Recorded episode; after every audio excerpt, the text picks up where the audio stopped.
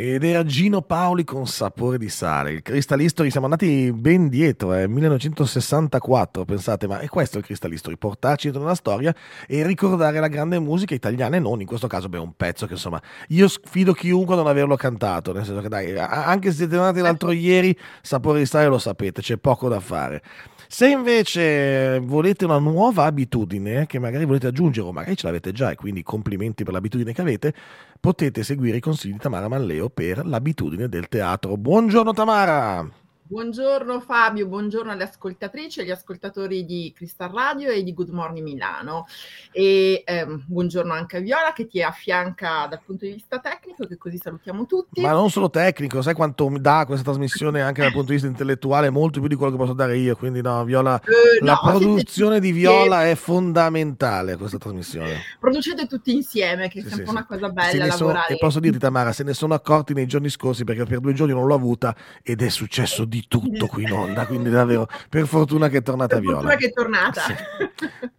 allora, tre consigli teatrali e um, mi, mi, sono accorta che i miei temi sono sempre un po' impegnativi, eh, anche se siamo, diciamo così, in prima Vabbè, mattina. Sta, però, però il teatro ci porta anche a questo, no? a riflettere, a portarci in temi complessi che eh, il teatro cerca di eh, diciamo così, sbrogliare la matassa e quindi portarci a delle riflessioni complesse, però all'interno di un, di un mondo eh, che ci permette di farle quelle riflessioni. Allora, andiamo a Teatro Linguaggi Creativi che eh, già la settimana scorsa avevamo trattato e mm, quindi siamo in zona Barona, uh-huh. quindi Romolo Metropolitana Verde, eh, perché c'è una nuova produzione del Teatro Linguaggio Creativi guidata da Simona, Tagli, eh, da Simona Migliori e ehm, Paolo Trotti, una bellezza piccola piccola. Eh, in scena ci sono uh, Maria Alice Tavalglini e Diego Pol Gualtieri con uh, Simona Migliori e Michele Costabile, con la regia di Paolo Trotti.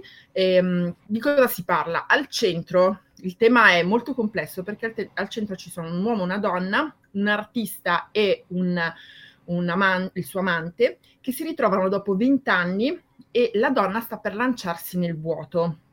Deve compiere la sua ultima performance e l'uomo la guarda e non le crede.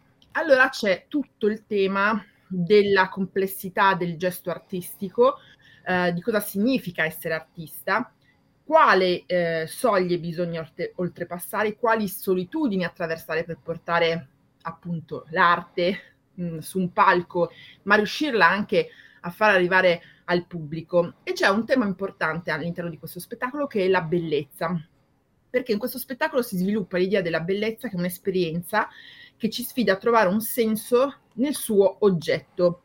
Perché noi diamo sempre il giudizio di bellezza che è un giudizio estetico, ma in realtà dentro il giudizio di bellezza dovrebbe essere, diciamo così, staccato dall'idea, eh, diciamo così, estetica, inserita all'interno di un sistema, di un ordine molto più complesso che riguarda emozioni, desideri, piacere. Quindi in una complessità che può essere spiegata appunto attraverso il teatro, quindi questo spettacolo ci può portare attraverso eh, la sua, diciamo così, la, la, la, il suo racconto, la uh-huh. sua mhm. storia, in uh, una riflessione importante sulla bellezza e quindi una bellezza piccola piccola sarà in scena venerdì, quindi domani, sabato e domenica al Teatro Linguaggio Creativi, eh, via Villoresi, appunto zona Barona, quindi sì, la, sì, sì, sì. Mm, è interessante perché poi qualche settimana fa abbiamo parlato appunto di, dello stesso, della stessa location. Eh, quanta, sì. qu- quanta, roba danno? Cioè, veramente c'è tantissimo che. Sì, loro che, fanno produzioni, produzioni piccoli, diciamo così, rimangono due o tre giorni di solito il fine settimana, però mh, sono diciamo così, varie e soprattutto wow. appunto sviluppano il contesto di, eh, sviluppano il tema della drammaturgia contemporanea originale e mh, dando appunto spazio a nuove compagnie ma anche alle loro produzioni, in questo caso eh, è una loro menù, menù, bello ricco, menù bello ricco, bene, bene, esatto. bene. Ci spostiamo in un altro teatro, eh, sempre diciamo così un po' piccolo inteso come dimensione che è campo teatrale, uh-huh. che si trova in zona Lambrate, e, in questo caso eh, anche loro accolgono piccole compagnie, compagnie di giovani, in questo caso sono molto giovani perché sono eh, da qualche anno usciti dalla eh, scuola del teatro Paolo Grassi e quindi sono veramente ragazzi che stanno, si stanno affacciando nel mondo del teatro. Il collettivo Colsomer con sarebbe una grande idea. Sono, sono già in scena a, a Campo Teatrale, rimarranno fino a domenica. E eh, qua il tema centrale è il tema della televisione che si unisce in qualche modo al tema della vita, perché eh, al centro appunto c'è la televisione con la sua mercificazione di qualsiasi cosa per soddisfare il desiderio eh, e la propria ambizione, e però ehm, diciamo così il, la televisione viene inserita all'interno di un episodio familiare molto particolare perché due fratelli si ritrovano davanti alla bara della madre. E quindi diciamo che un fatto privato e molto personale diventa un fatto mediatico e come accade, come vediamo che accade, la televisione porta ad una spettacolarizzazione di sentimenti, di emozioni, di eventi.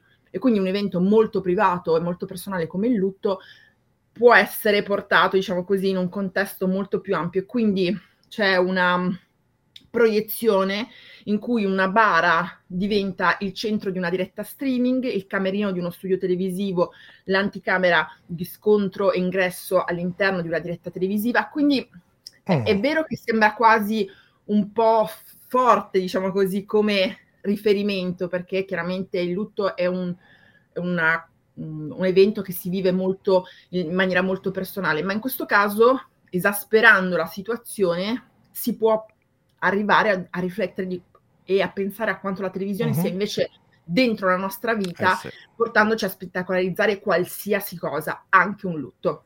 Ecco, allora ti rubo solo un secondo Tamara, perché sul tema nel senso della televisione, ma, ma in realtà di come appunto è eh, centrale nella vita di tutti noi ormai, eh, che poi, poi, può essere anche poi riportato sul web e tutto quello che è appunto la comunicazione, eh, vi consiglio un libro, così voglio uscire un attimo dal mio ruolo oggi. Il teatro ci porta Infatti, questo. il libro si chiama Fiona di Mauro, Mauro Kovacic del 2005, non è nuovo, è veramente interessante, è uno dei libri che mi ha tenuto più attaccato eh, di, di, tutti. Eh, eh, il contesto è quello televisivo, in realtà parla poi di tutt'altro, ma parla anche di come eh, quel mondo lì appunto porta chi ci lavora dentro, chi ci vive dentro, chi lo vede da fuori, insomma, a eh, eh comportarsi in certe maniere appunto quando c'è e quando non c'è la televisione. Non so, ma se volete, Fiona no, si chiama, Fiona Mauro Kovacic. No, ma devo dirti che a questo, eh, diciamo così, in un contesto molto diverso, ma sempre di televisione, parla anche Acido solforico di Amelino Tomb, dove si parla anche qua dell'esasperazione di quello che avviene all'interno di un contesto televisivo, mh, passami il termine, tra virgolette, tipo grande fratello. E quindi mm, cosa mm, mm, porta a fare un contesto del genere, cosa sei disposto a fare per arrivare ad essere il vincitore all'interno di un sistema televisivo.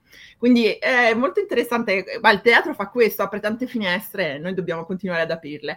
Eh, per chiudere volevo soltanto dire, appunto scritto e diretto da Marco Trotta, con Michele Marullo ed Edoardo Spina, sarebbe una grande idea, collettivo Costomer, eh, teatro, eh, campo teatrale. Quindi okay. anche questo.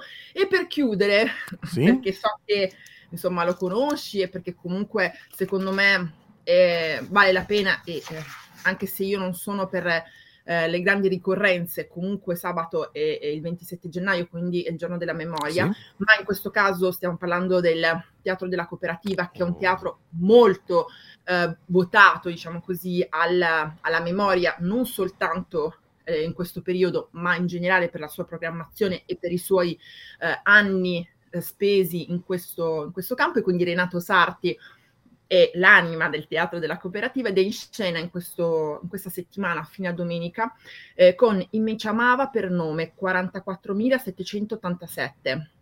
Eh, si parla mh, di un, eh, di, una, mh, di un posto che io devo dire la verità, non conoscevo di una situazione che io non conoscevo sì. storicamente. La sabiera di San Sabba, giusto? Esatto, okay. esatto.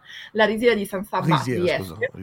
Eh, che è l'unico lager nazista in Italia, mm-hmm. munito di forno crematorio, sì. e, ed è mh, appunto mh, eh, Renato Sarti ha raccolto le testimonianze di ex deportati. Eh, basandosi sulla, uh, sul lavoro di Marco Kozlovic e Silvia, eh, Silva Bon per l'archivio sì. di Trieste, raccogliendo queste testimonianze attraverso questi due storici, ehm, Renato Sarti ha voluto portare insieme, in questo caso a Valentina Picello, che è un'attrice strepitosa, meravigliosa, eh, le voci di coloro che ehm, hanno vissuto questo, questo dramma e, e, lo fa come sempre in maniera molto onesta, in maniera molto diretta e senza cercare eh, le, l'esasperazione emotiva, ma eh, volendo portare la storia a, a, disposizione di chi quella storia non la conosce,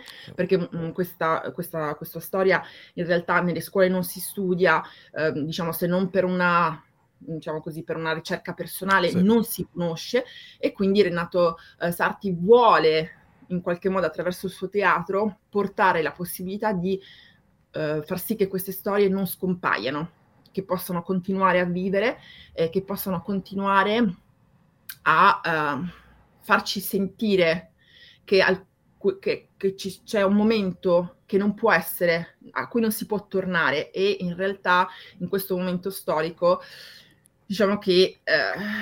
Certi rigurgiti, come si dice, sembrano esatto. tornare. Ecco. Quindi secondo me Renato Sarti fa un lavoro difficile, sì. molto complesso, eh, ma mm. Questo momento assolutamente necessario. Stiamo parlando del teatro della cooperativa Zona Niguarda. Sì, ecco. Tamara, lo consiglio anche perché eh, la storia colpisce anche nel vivo Renato Sarti, perché Renato è eh, friulano, è di quelle zone lì, parla di quelle zone lì, parla la lingua che si parla in quelle zone lì, quindi davvero eh, non c'è forse persona migliore di Renato Sarti per portare in scena il Ciamava per nome. Eh, oltretutto lui, essendo di quelle zone lì, ha anche conosciuto proprio di persona alcuni dei sopravvissuti alla risiera di San Sabba e eh, come dicevi tu poi ha fatto questo ottimo lavoro insieme a questi due storici che proprio sono andati eh, con lanternino a cercare tutte le varie eh, pagine e risvolti nelle pagine della storia.